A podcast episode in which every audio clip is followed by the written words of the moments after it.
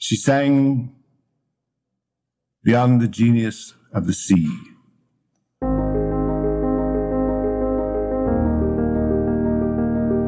The maker's rage toward the words of the sea, words of the fragrant portals, dimly starred, and of ourselves and of our origins, in ghostlier demarcations, keener sound.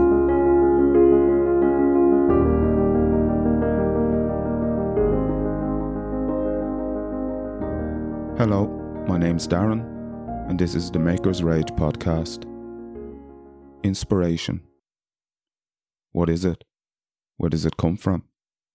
Is it some external force, like a bolt of lightning striking us out of the blue? Or does it come from within? Something that bubbles up from the unconscious, that mystical well that is the source of dreams and neuroses. A part of ourselves over which we seem to lack agency. At least if you believe those great myth makers of the 20th century, Freud and Jung, whose conclusions we're now somewhat skeptical of, but whose influence is nonetheless pervasive, lasting, impactful, whose teachings, whose writings are still taught in the humanities at least, if not the sciences, whose jargon is still in the popular consciousness when we speak of the ego, the id, archetypes, denial, repression, defense mechanisms, the Oedipus complex, shadow personalities, the collective unconscious, etc. We hearken back to them, even if we don't know it. The attempt to interpret dreams in a scientifically rigorous fashion, so that it's the province no longer of the shaman, but the psychiatrist. And many of us today still entertain the notion that dreams are sources of inspiration, that they reveal something arcane, something hidden about ourselves, or about which we're not fully conscious, because our dreams often surprise us, make us happy, sad, terrorize us, so that if they are indeed sources of inspiration, can we truly take credit for them? Plato expelled the poets or rhapsodes from his Republic because he deemed them irrational, because they seemed to go into a frenzy as they delivered their incantations, their recitations. They seemed to lose themselves, become ecstatic. And ecstasy itself, the word literally means standing outside oneself. And Plato taught this can't be a way to access philosophical truth. It leads to superstition and mysticism, to fanaticism, and most dangerous of all, relativism. What is ambiguous, nuanced, what allows for multiple interpretations, cannot be true. What springs from improvisation, wordplay, and intoxicating music isn't philosophy. It's dangerous. It can lead to immorality. The truth Plato sought exists only in the light of day, in the light of reason. It can be seen from all sides for what it is, and that which is unclear can be deduced. There are no surprises in Plato's Republic, nothing hidden behind a cloak of ambiguity. What is already known to be true is fully disclosed. What is as yet unclear is wholly discoverable. It's no accident truth or aletheia is so often personified as a beautiful, naked goddess. Incidentally, the word rhapsode comes from the Greek and it means to sew or stitch songs together, as in a tapestry. And rhapsodes weren't just standing around droning out poems by Homer or Hesiod or Sappho, and we certainly shouldn't imagine a poetry reading down at the local bookshop. These guys were more like rock stars or rappers, and I'd like to imagine two and a half thousand years ago, rhapsodes referring to themselves hypocoristically as rappers. The point is, they whipped themselves up into a frenzy in their performance, and the audience with them. They seemed demonic in the traditional sense, inspired from without by morally ambiguous spirits, much like Homer invoking Calliope, the muse of epic poetry, to help him tell the story of Achilles' baneful wrath, Menin aeide thea. Or much later, Milton invoking the Holy Spirit's aid to his adventurous song, that with no middle flight intends to soar above the Aonian Mount, in other words, to outdo his Greek and Roman precursors. Or more recently still, Buck Mulligan in Joyce's Ulysses, lifting up his mirror and razor in mockery of the Mass, introibo ad altare Dei, before asking the Holy Spirit to switch off the current. Joyce, of course, in his tongue in cheek way, implying perhaps that unlike Milton, he doesn't need the Holy Spirit's assistance. He may have secretly agreed that if one claims the inspiration comes from outside, from some muse or spirit, a demon, the gods, then one can't really take credit for it. One can only claim to be favoured of the gods, but the idea for the work and the work itself isn't fully your own. You're merely a channel or conduit, like a conductor of electricity. Switch off the current now. There is a good chap. No need to inconvenience yourself. I've got this. The suggestion that the Holy Spirit is some celestial telegraph operator is both funny and profane, which is typical of Joyce, of course. But in 1904, when Ulysses is set, the light bulb itself was a relatively young invention, and a powerful symbol indeed it was in the 20th century of our ability to harness the forces of nature, like Prometheus stealing fire from the heavens, until the symbol becomes so familiar and commonplace that inspiration is just a light bulb turning on above Bugs Bunny's head, implying that the idea for its invention came to Edison as suddenly as the flick of a switch and with the least possible reflection, and that it wasn't the result of a long process, a long arduous process of trial and error, of mostly failure, and that it was a completely solitary act, that he had no predecessors, no mentors, no collaborators, no investors, and no equally competent rivals, but that the idea came to him and him alone, suddenly, like a bolt of lightning or like a light bulb switching on, and that he went on to bestride the world like a colossus. The myth of the genius revolts at the idea of collaboration, and even though Edison himself said geniuses 99% perspiration, the implication perhaps was that the perspiration was all his.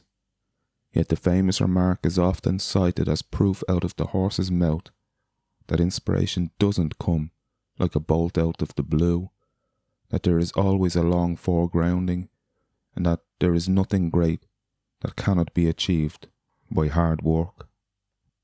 Many in Edison's time would have agreed that it is the Protestant work ethic that creates men of genius, not the gods, not demons or spirits, not the flick of a switch. A genius is made, not born. Great ideas are earned, not gifted. But then what about the claim of so many throughout history that their ideas came to them in dreams? And far from being collaborative, dreaming is an intensely private act. No one else can dream our dreams, at least not yet. And if or when we choose to share them, we always redact, veil, conceal what might expose too much even incriminate us, unless they inspire us, in which case we take full credit for them, dismissing the rest as, I suppose, undigested cheese. Take the example of Friedrich August Kekulé, a 19th century German chemist who famously discovered the structure of benzene, which had far reaching implications on pure and applied chemistry. In 1890, at the 25th anniversary of the paper's publication, he told a somewhat fanciful story of the theory's creation, claiming that the ring shape of the benzene molecule was conceived in a daydream when he was lying on the grass, imagining a serpent biting its own tail. We've all seen this symbol somewhere. The ancient Greeks called it an Ouroboros, which means literally tail eater. The anecdote may or may not be true. I tend to be skeptical, but of course, similar claims of inspiration from dreams or reveries have been told across cultures since, well, time immemorial. Scientists, poets, painters, shamans, and religious figures who claim they fell asleep and then woke up with complicated theory or composition or idea fully formed, and all they had to do was transcribe it. Paul McCartney, for instance, often repeats a story of how the melody for yesterday came to him in a dream. And I don't tend to disbelieve him. I think melodies can occur to one in dreams, the idea or germ for what will ultimately become a fully realized creative act, a song, a novel, a great scientific theory or paper. I don't think special relativity came to Einstein in a dream fully formed, and all he had to do was remember everything he saw in the dream, each equation fully worked out, etc. As if dreams are that pellucid, that clear, eidetic. As soon as we awaken, we start forgetting our dreams and an hour or two later we mostly forget them completely. But I suppose for a melody like yesterday, which on its face is simple, inevitable, and yet it had never been written before, and there's something about its simplicity, its inevitability, its beauty, its familiarity that made Paul think perhaps this was a song that had already existed. I suppose it was a case of imposter syndrome. He didn't believe a song so good had never existed before, but of course it hadn't. No one recognized it. Everyone liked it. And it has since become the most covered song in the 20th century, I believe. The claim that an idea forced occur to one in a dream is both modest and mischievous. It preserves the artist from having to explain the creative process in too much detail by pointing to something as yet inexplicable, even mystical the dream, the unconscious. It's no wonder artists, musicians, writers, etc., repeatedly claim their ideas are not fully their own, and that some external force or being or spirit breathed it into them. It's a version of the modesty topos, a rhetorical device for downplaying one's talents while at the same time flaunting them, as someone who says they're terrible at public speaking, for example, before giving a speech that prompts a standing ovation, and the act all surprised as if they were unaware that until that very moment they could deliver a great oration. But it's important to remember as the applause washes over them that the gods both give it and take it away. The ability to speak or sing or write in a way that makes the public stand and applaud is a supernatural afflatus. The work of inspired genius is a gift from the gods, and the artist a mere vessel or conduit but the gods nonetheless chose him or her as their vessel or conduit, a calling they humbly accepted. The word inspiration also means, of course, the intake of breath. Expiration not only means its opposite or release, but its final release at death. To inspire, therefore, is to give life, whereas at death, the pneuma, Greek for breath, makes its final exit through the nose and mouth. The ancient Egyptians dedicated a ritual to the process, the opening of the mouth, and this poignantly illustrates the means by which the soul or anima departs the body for the afterlife. Of course, the ritual is made more macabre when we discover it was literally done as part of the mummification process. The Book of the Dead has a passage that reads like a poet answering a call. My mouth is given to me, my mouth is opened by Ptah, with that chisel of metal with which he opened the mouths of the gods. Ptah is the patron saint of craftsmen, cognate with the Greek Hephaestus or Roman Vulcan, more a divine blacksmith than a poet, and yet what's left after he applies his metal chisel? A vessel emptied of what animated it from birth. But we don't only exhale to breathe or sing songs or recite poetry. When a dog barks, it exhales. It is the mechanism by which birds sing, by which loud and obnoxious people are loud and obnoxious. Language, said W. H. Gass in the sentence seeks its form, is born in the lungs and is shaped by the lips, palate, teeth, and tongue out of spent breath. Spent breath, but not necessarily wasted. O Lord, says the psalmist, open thou my lips, and my mouth shall show forth thy praise. And of course, when we think of inspiration, it's usually the artistic kind, the religious kind, the scientific kind. We don't like to think that businessmen and women are truly creative, that lawyers and judges cavort with the muses. But of course, creativity is manifested in every walk of life, including the business world, in politics, in ordinary human interaction? When does it need to commune with the gods to be inspired? When does it need to be among those who, to quote Stephen Spender, from the womb remember the soul's history through corridors of light, where the hours are suns, endless and singing? Inspiration can come by slipping on a banana skin and landing on a pot of gold. It can come while lying on the grass with your eyes closed, daydreaming as Kekulé claimed, or by turning around and asking your colleague, friend, or family member a question. When restrictions began to lift in Ireland, I met my colleagues for the first time in two years and got to know them better than I had in those two years because in the pub, which is where we met over a pint, we were able to interact in a freely associative way, in a less inhibited way, because our managers weren't there monitoring in the calls. We could speak about things other than what's on the meeting agenda, and we could bounce ideas off each other, whether they related to work or not, almost in the way information percolates between areas of the brain's cortex. The cognitive neuroscientist Mark Jung-Beeman and his colleagues at Northwestern University looked at brain activity when people solved association problems, and they distinguish between taking an exhaustive route towards the solution and having an instant breakthrough. Beeman says, quote, a network of brain regions becomes more active when people solve with sudden insight compared to when they solve analytically. So it looks like the combination of brain areas allows people to accumulate activity from several weak connections so that the quote unquote full picture gradually strengthens. But notably, as it strengthens, it remains below the consciousness threshold. Beeman explains Eventually, this summated activation is detected, and some processes can help people switch attention to it allowing the idea to emerge into consciousness. But it emerges as a whole, hence the strong sense of confidence. You just know the answer's right, and that it connects all parts of the problem.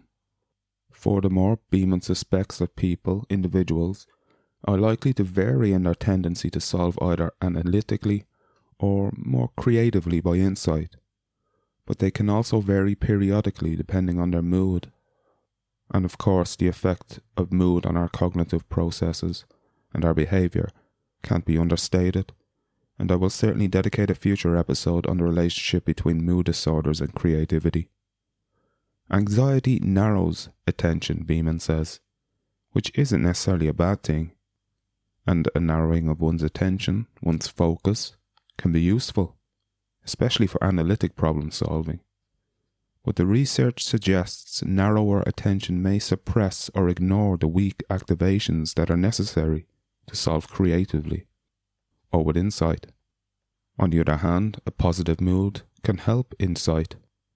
In positive mood, attention is relaxed, Beeman says, and people can detect and switch to weaker associations, which potentially lead to a solution and regarding the association problems during which the brain activity was observed, Beeman states, People in a positive mood solve more of our problems overall, but specifically solve more by insight. And he adds, For intellectually rich productivity to occur, you need other individuals to interact with and to be able to bounce ideas off. So, in short, the moment of sudden insight, when it occurs, may appear sudden, though it has in fact been incubating in the mind for some time unbeknownst. And moreover, while it's happening in the unconscious, the incubation process is only enriched by the input of other minds. Einstein, who'd spent 10 years thinking about a generalized version of a special theory of relativity that incorporates gravity, need only walk down the street and see a painter falling off a ladder, and all of a sudden comes the realization, which he claimed he had in 1907, that when a person falls, they do not feel their own weight, and that is equivalent to free fall in space. It would take years for him to formalize his theory, but in that moment, for him, the way seemed clear. Or more recently, the Beatles' road manager Mal Evans need only turn to Paul McCartney and ask him to pass the salt and pepper, which Paul said he misheard as Sergeant Pepper. A funny little character. Perhaps it has potential. Something to bounce off the other members of the group.